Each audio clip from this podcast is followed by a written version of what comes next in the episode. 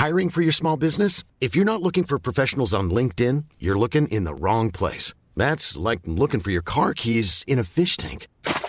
LinkedIn helps you hire professionals you can't find anywhere else, even those who aren't actively searching for a new job but might be open to the perfect role. In a given month, over 70% of LinkedIn users don't even visit other leading job sites. So start looking in the right place. With LinkedIn, you can hire professionals like a professional. Post your free job on linkedin.com slash people today. Heraldo Podcast, un lugar para tus oídos. Noticias del Heraldo de México.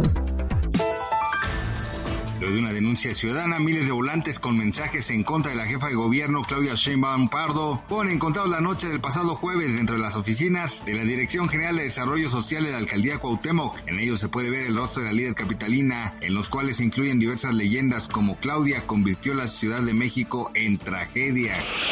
Por medio de su cuenta de Twitter, una joven identificada como Dani Tapia denunció a un hombre que supuestamente asesinó a sangre fría a Parche, su perrito de la alcaldía Xochimilco de la Ciudad de México. De acuerdo con la publicación, el presunto delincuente llamado Gustavo N. es su vecino y tiene antecedentes penales. Además es consumidor de sustancias ilegales. A su vez, Dani manifestó su miedo, ya que el sujeto ha amenazado a su familia muchas veces. Gracias Parche por tantos momentos bonitos, por hacer feliz a tu mami y por querernos tanto. Perdón por no saber lo que iba a hacer este enfermo. Perdón porque las autoridades no nos hacen caso, señaló la joven en Twitter.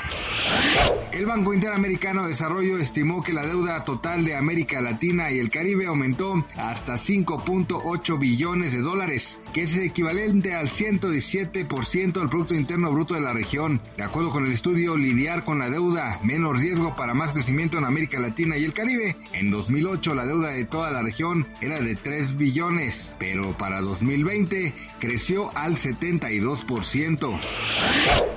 El gobierno de Perú decidió retirar a su embajador en Honduras en respuesta a la inaceptable injerencia en asuntos internos de la presidenta de ese país, Xiomara Castro, cuando en su intervención de la CELAC desconoció el gobierno de Dina Boluarte. Esta decisión es la última de una serie de roces diplomáticos con los mandatarios de países como Chile, Colombia y México, quienes han criticado la gestión de la crisis social y política que atraviesa Perú desde hace seis semanas. Gracias por escucharnos, les informó José Alberto García. Del Heraldo de México.